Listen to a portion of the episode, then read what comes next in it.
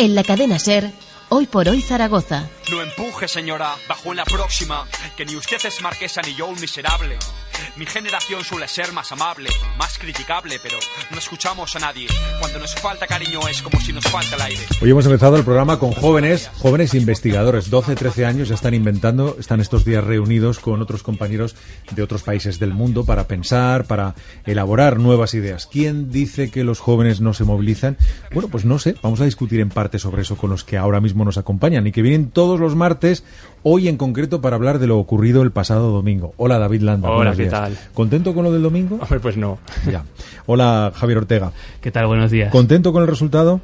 A ver, contento no lo sé, pero vamos, sorprendente sí. Sorprendente. luego, Sorprendido estoy. Ya. Eh, vale. Guillermo Mayayo, hola. Buenos días. Eh, ¿Contento con el resultado? Sí, claro, mucho. Bueno, eh, son jóvenes que evidentemente tienen una ideología, no militan en partidos, pero por sus respuestas adivinarán más o menos en qué, en qué, eh, en qué lado se sitúan, ¿no? Parece que estamos hablando de lados de uno o de otro. eh, bueno, y aquí la diversidad en algunos Sí. casos puede ser más amplia, ¿no? Sí, pues era hasta sorprendente. Vale, vale, bien, bien, bien. Bueno, pues vamos a repasar eh, algunos de los datos de las elecciones del pasado domingo, pero quiero que escuchéis a un sociólogo que vino ayer al programa y que mm, a lo mejor pasan unas semanas hasta que sepamos eh, mm, qué intención ha tenido el voto joven o por lo menos qué respuesta ha habido desde el, desde el voto joven. Pero decía que podía haber ido a la baja en comparación con diciembre. Yo creo que va a ser importante en la postelectoral, probablemente veamos ahí que la movilización del voto joven haya sido menor que en la convocatoria de diciembre. ¿Qué pensáis? Yo sé que sois activos, que habéis ido a votar y todo eso, pero en vuestros círculos, ¿también todo el mundo ha ido a votar? Pues a ver, no sé, yo creo que entre los jóvenes ha habido de todo. O sea, sí que hay gente que tiene mucho compromiso con el tema de las elecciones, sobre todo porque hemos vivido en una etapa de democracia donde se nos ha enseñado que ir a votar es importante, pero ha habido para todo, o sea, sobre todo gente que se ha ido al extranjero, que tenía otros planes por las fechas, sí que se ha quedado sin votar, quiero decir, la participación ha caído en todos los grupos de edad. David. Yo en mi en el entorno en el que me muevo, lo cierto es que todos los que fuimos a votar en diciembre hemos ido a votar ahora en junio. Sí que conozco gente que dice que no cree en esto de la democracia y de las urnas. Dicen que no sirve para nada, pero lo piensan ahora y lo pensaban en diciembre. Y luego sí que conozco casos, pero nada, contados con los dedos de una mano, de personas que fueron a votar en diciembre, pero que ahora no han ido a votar, pero básicamente por lo que ha dicho Javi, porque están de vacaciones. Guillermo. Yo creo que sí, que la gente joven ha ido a ¿Ha votar. respondido? Sí, yo creo que sí. Y aunque sea por correo, han intentado eh, votar para estas elecciones porque se han visto, sino que llegaba una situación bastante dramática, no solo para el país, como pienso yo, sino que también para los jóvenes, ¿no? Supongo que, que ahora, bueno, tras el resultado que hemos visto, hemos visto que muchos jóvenes eh, han, han apostado, ¿no? Por, por, un, por un partido, ¿no? Para conseguir más escaños y que haya un gobierno y así cree una estabilidad, siga creciendo el empleo, eh, siga habiendo puestos de trabajo tal y como se estaba haciendo durante estos últimos eh, dos años. ¿Por qué se están riendo David y Javi? Pues porque piensan diferente que yo. ¿Ah, sí? Claro. Comprobémoslo. A ver, no creo que la gente joven en su gran mayoría haya votado precisamente el, el Partido Popular. Sim- Simplemente yo creo que el- ah, si ha arrasado el, bueno, si ha arrasado, si ha subido bastante el Partido Popular se ha debido más por una abstención de gente afina Podemos Izquierda Unidad que no estaba muy contenta con la unión de ambos partidos. Sí, no, eso es verdad. O sea, el dato de. Realmente, a ver, el dato de votantes del PP ha crecido respecto a diciembre poquito, muy poco. O sea, realmente lo que hay es un desplome, vamos, de, de la suma Podemos Izquierda Unida, que pierde 1.200.000 votos, y del PSOE que pierde 100.000. O sea, el PSOE realmente tampoco pierde mucho, y en algunos puntos hasta gana, hasta- el en algunas localidades hasta ganado, hasta ganado votos. Realmente el PSOE era lastrado que en Andalucía se ha pegado un buen tortazo. Entonces, eh, más allá de eso, realmente los resultados son muy parecidos. Lo que pasa que cuando tú juntas, eh, reduces el- las formaciones minoritarias y entonces eh, lo dejas todo en un número de formaciones eh, de tamaño parecido, que es lo que pasa en estas ele- elecciones, el sistema electoral es más proporcional y entonces ha cambiado un poco el reparto de escaños, pero el número de votos no ha habido grandes cambios más allá de estas, de estas puntualizaciones.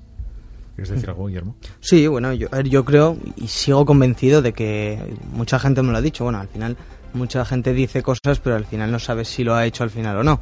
Pero yo creo que ha vuelto. encuestas. Sí, como las encuestas, vaya. Yo creo que ha vuelto el voto joven al Partido Popular, aquel voto que se escapó hacia Ciudadanos como una alternativa, pero se vio claramente, eh, bueno, que no sirvió de nada, ¿no? En la legislatura pasada y decidieron pues votar pues a- al Partido Popular para sostener un gobierno, ¿no? Y, y al final pues eh, conseguir lo que todos estamos esperando conseguir, ¿no? Pues tener más empleo, que España vaya bien y sobre... Pero fíjate que ese análisis no lo acabo de compartir, porque precisamente si creo que hay un voto que ha perdido Ciudadanos, no es el voto joven, sino el de los más mayores. Mucha gente que votó a Ciudadanos pensando que sería una alternativa de centro derecha que haría al Partido Popular limpiarse y, y orientarse más hacia un centro derecha más moderno, más europeo.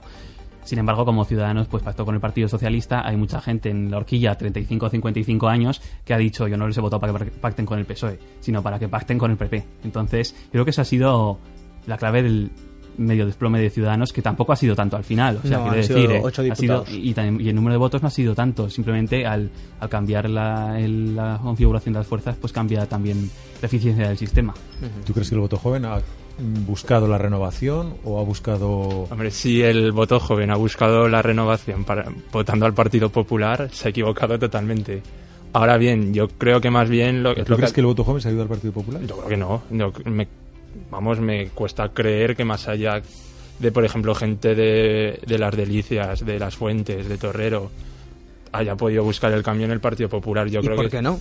Bueno, ¿Por qué pero- no? A ver, lo- los jóvenes cuando nos plantean una opción nos dicen, oye, usted tiene dos opciones, o votar al señor Coletas que sí mucho promete, poco hace, cambia cada dos por tres, o tiene la opción de votar hacia un gobierno estable que es el que ofrece Mariano Rajoy. Bueno, aquí había tres Bueno, opciones. ahí- ¿eh? ahí Vamos está. a verlo. Yo ¿sabes? creo que ahí está y entonces, una persona, pues me da igual viva en las delicias, viva eh, en el centro, se va a poner en una posición y va a decir, oye, ¿a quién voto?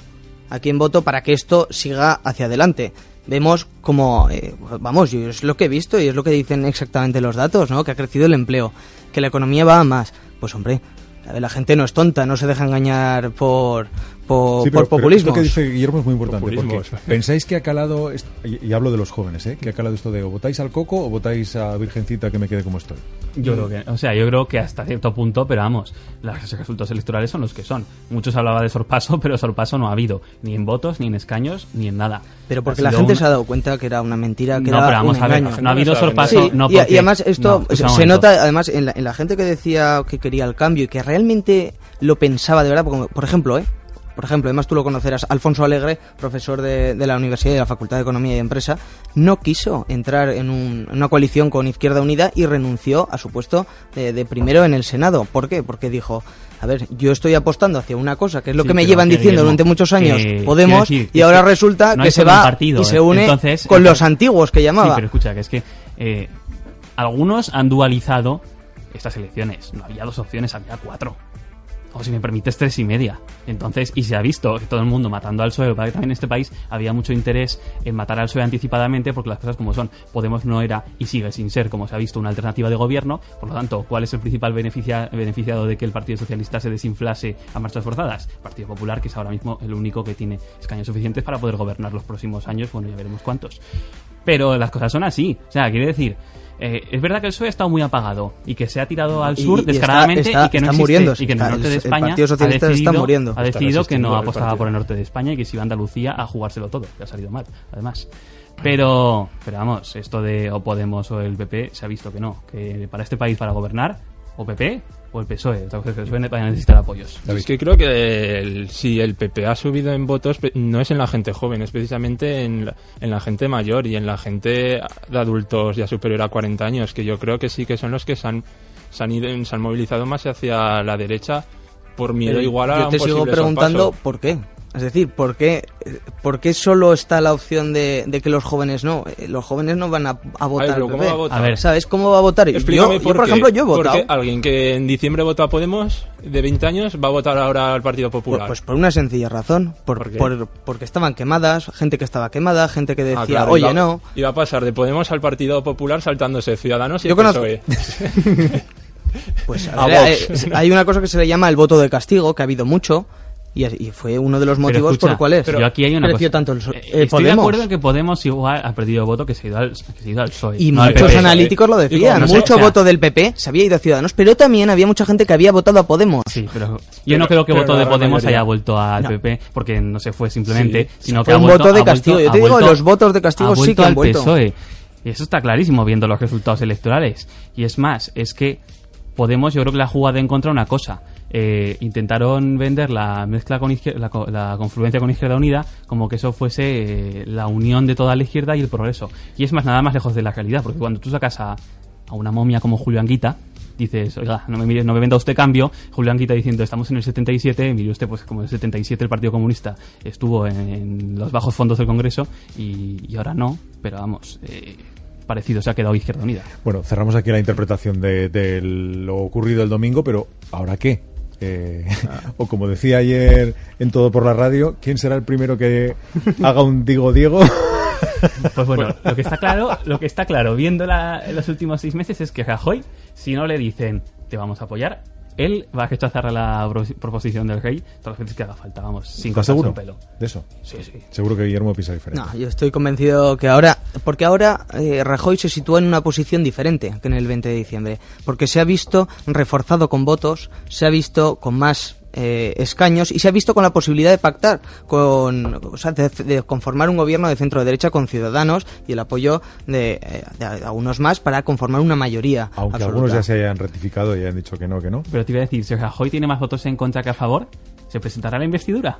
Yo creo que no. Pero yo creo que va Pero a ver, a ser ver, el a ver, presidente Rajoy, si tienen, vamos. vamos, si no cabe ninguna duda. Es que y, a mí me dolería, pero por, por español y por, y por España, que Rajoy no saliera adelante. Y sé, porque las únicas opciones que tenemos es un pacto centro-derecha eh, PP, como la suma de Ciudadanos, con la suma de PNV, Coalición Canaria. Tenemos otro que es el gobierno del PP en minoría, que simplemente bastaría con la excepción de alguno de los partidos. Y luego tenemos otra tercera opción que sería. eh, eh, encabezado además por Pedro Sánchez No, si, pero escucha, si van a encabezarlo pues, Rajoy- con Podemos y Ciudadanos. Para que salga Rajoy y luego la cuarta ya es nuevas elecciones, que yo desde luego yo no estaría dispuesto a unas nuevas Sí, elecciones parece No nos vayamos mal. tan lejos. por Dios. y Eh, vamos a ver, eh, Rajoy necesita el apoyo de Ciudadanos a favor, segurísimo, Que lo va a tener. y o la abstención del PSOE, Sí, tener, o el sí. apoyo del PNV, de Coalición Canaria, de otro de los nacionalistas, no recuerdo cuál, pero vamos, el PNV no va a apoyar al PP.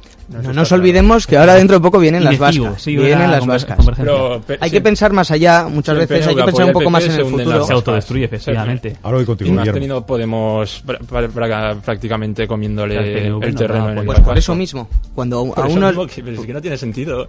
A ver, cuando- si miramos un poco a largo plazo, dentro de poco vienen las elecciones vascas. Las elecciones vascas, el PNV, si quiere mantenerse en su posición, va a necesitar apoyos. Los únicos apoyos que puede con- conseguir es, pues, consiguiendo, dando ahora un apoyo hacia el Partido Popular. No, pero eso no es así, porque en Euskadi ahora mismo, aunque el PSOE fue desalojado del poder después de Pachi López, uno de los apoyos clave en el Parlamento Vasco ha sido el PSOE. Y el PNV se ha visto apoyado, depende de las votaciones, o por Bildu o por el PSOE.